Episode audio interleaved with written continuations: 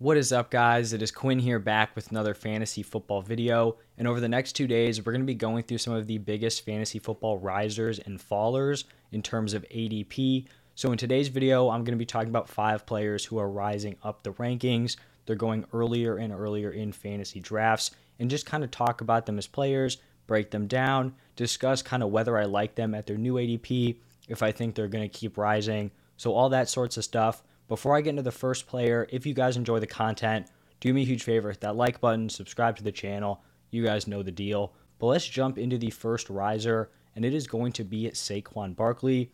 So he hasn't taken a huge jump, but we're looking at a guy who's going in the first few rounds. So even moving up like four or five slots is pretty significant. So earlier in the offseason, like even a few weeks ago, Saquon Barkley was going like early, mid third round. Now he's jumped up to more of a late second round selection, going as like RB11, RB12. He's basically back to back with Leonard Fournette right now, and he has pretty firmly jumped players like Nick Chubb and Javonte Williams. And so it seems like people are buying back into the talent here. We know there's some risk here, but this is really like a risk reward play. There's definitely some red flags, but we know the ceiling is so, so high because when Saquon Barkley is healthy, when he's 100% himself, He's a high end running back one play for fantasy football. I mean, the dude averaged 24.1 PPR points per game as a rookie. That is top, top tier production. He's one of the only running backs in the NFL who has like a legitimate shot at going for a thousand rushing yards and a thousand receiving yards in the same season. You're looking at guys like Christian McCaffrey, he has done it before. Maybe a guy like Austin Ekeler could do it. But if Saquon can stay healthy for 17 games, that is totally in the realm of possibility. Obviously, the risk comes from injuries here. He has suffered, you know, significant ankle sprains in both 2019 and 2021. Those ankle sprains haven't necessarily led to him missing a ton of time. I think he missed three games in 2019, four games in 2021, but it definitely limited his production coming off of them. So he was playing through the injury or, you know, coming off of it, but was just not the same player. And then we all know he tore his ACL in the 2020 season, was kind of coming back from that in 2021. And the problem here is that some of these other guys who have these injuries, a player like Christian McCaffrey, when he would return from injuries, he would be his normal self. You know, last year he was hurt all the time, but he would come back, put up like 25 points, then get hurt again. But he would be this cycle where he was still putting up top tier numbers. The problem for Saquon is that he did kind of experience a drop off in play last season.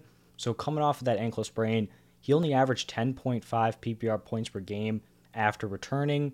It's not a great look. He didn't look fantastic, did not look like the same player, but I'm not going to, you know, ding him too much here cuz the whole offense was horrible. It was just not a good situation here with the Giants. Heading into 2022, this offense definitely looks much better at least on paper. They had a ton of injuries last season. Hopefully this team is pretty healthy going into week 1. You have Brian Daboll coming in. He's actually talked about wanting to use Saquon as a wide receiver.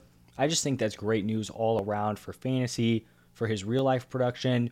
If you can get this guy receiving work, he's going to be taking less hits from these massive defenders. You get him out in the slot. We know he's a capable wide receiver. I think that is great news for him as a fantasy football asset. So, really, I think his upside is very, very high. If I was going to kind of project where Saquon's ADP goes from here, I feel like he's either going to stay around this like pick 22 slot, late second round, or I think he's going to move up.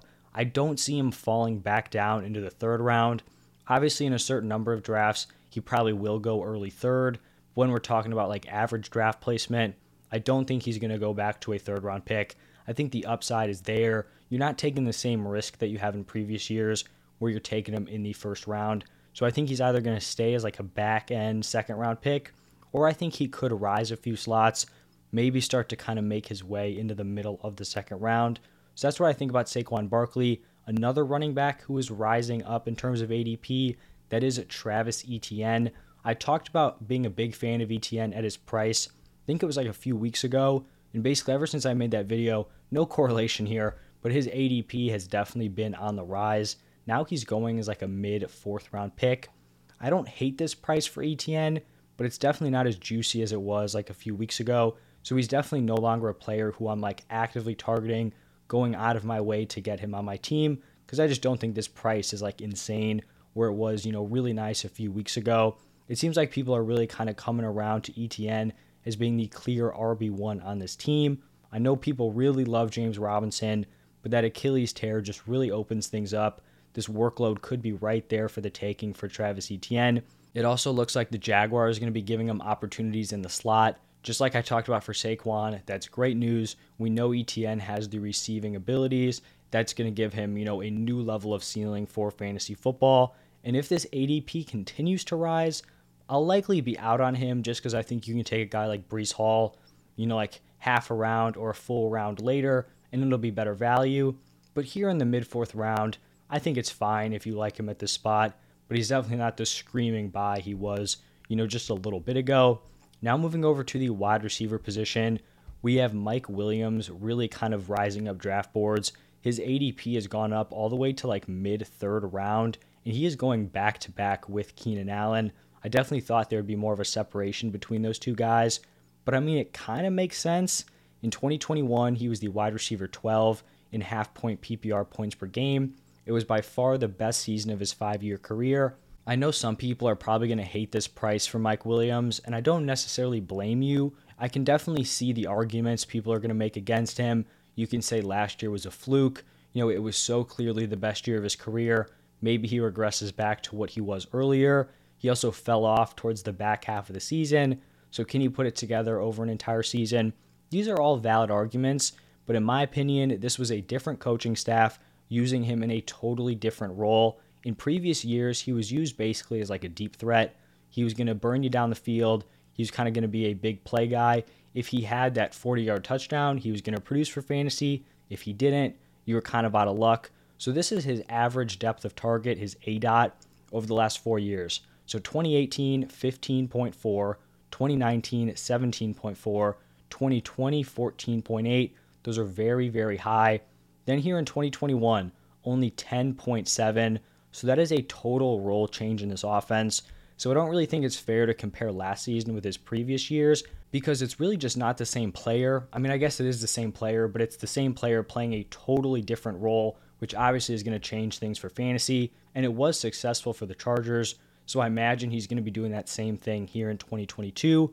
For me, he's probably a little too pricey at this ADP, but I don't think it's like a crazy spot to have him. He's likely an ascending wide receiver on a top tier passing offense. He's attached to Justin Herbert. We know Herbert's a stud. And then you have Keenan Allen, who's been the wide receiver one. He is 30 years old, just kind of playing devil's advocate here, because I do think Keenan Allen is still clearly the better pick for fantasy but definitely something to think about with Mike Williams. It's possible he does overtake Keenan Allen this year. Like, I don't think that would be a crazy thing to happen. Now, staying here at the wide receiver position, we've got Rashod Bateman. He slots in here as wide receiver 25. And earlier on in the offseason, he was kind of going in the same range with the young wide receivers Darnell Mooney, Elijah Moore, Amon Ra, those guys. Now he's jumped that tier, and he's even going ahead of some proven veterans like Brandin Cooks, Amari Cooper, Juju, Chris Godwin, all of those guys. I'm a big fan of Rashod Bateman. Loved him coming out as a prospect. You know, was a big fan of him basically all through last year. Like he was always on my waiver wire pickups. I was waiting for that rookie season breakout, but I kind of feel like we've gone a little too far on him. I think he's definitely going to go later than wide receiver 25 in more like casual leagues, but more hardcore leagues, I could totally see him being like a fringe wide receiver 2 pick. But in my opinion, this slot is just a little too early for me to draft a wide receiver who hasn't really broke out yet. Like he didn't break out last season. And I do understand that he can be the wide receiver one on this team. He most likely will. But you're looking back at last year, you know, the argument is okay, he's the wide receiver one. Marquise Brown was balling out before Lamar Jackson got hurt. He just slides right into that role. Personally, I have a few problems with that argument because we just straight up don't know if he's as good as Marquise Brown. He obviously wasn't able to compete with him last year. There were factors, you know, kind of contributing to that. Missed early chunk of the season. Tough to, you know, kind of get that chemistry when you're injured and training camp, all this stuff. So I do understand that, but I also just don't think this is going to be the same pass heavy attack. The Ravens have always been a team, at least with Lamar Jackson, they're going to run the ball a ton. They're not going to throw it a lot. Well, in 2021, they kind of had to throw it a lot 35.9 pass attempts per game, we had the injuries to their running backs, J.K. Dobbins, Gus Edwards. The defense was banged up, so they really did have to throw the ball. So 35.9 pass attempts per game. That was the ninth most in the NFL. You go back one season, 2020, they only averaged 25.9 pass attempts per game. That was dead last in the NFL. So if I had to bet, you know, what side they're closer on here in 2022, I bet they're closer to that 25.9 number. You know, it could be like 29 pass attempts per game, 30, but I'm just not seeing a situation here, barring, you know, more injuries to the defense, injuries to the running backs, where they're closer to that like 36 pass attempt per game number. It just doesn't fit their personnel. They have not invested in pass catchers. They trade away their wide receiver one. Why are they going to be pass heavy again? We know the run game is very successful with Lamar. So Rashod Bateman here, wide receiver 25.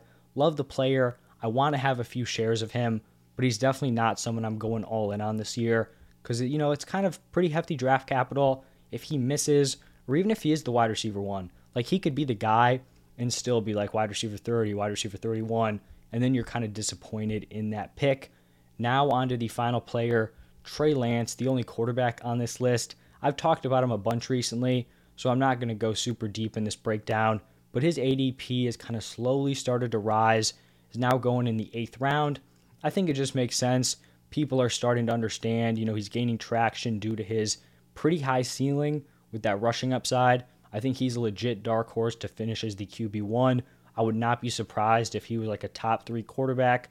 So I think he will likely continue to rise, especially as we get closer to the season and Jimmy G either gets traded, cut, whatever happens. Like once Trey Lance is announced as the starter, his ADP is going to jump even more. And I think he's going to have that starting spot. So if you're drafting early or you're doing your best ball leagues, I'd be taking advantage of a guy like Trey Lance and snagging him on your rosters.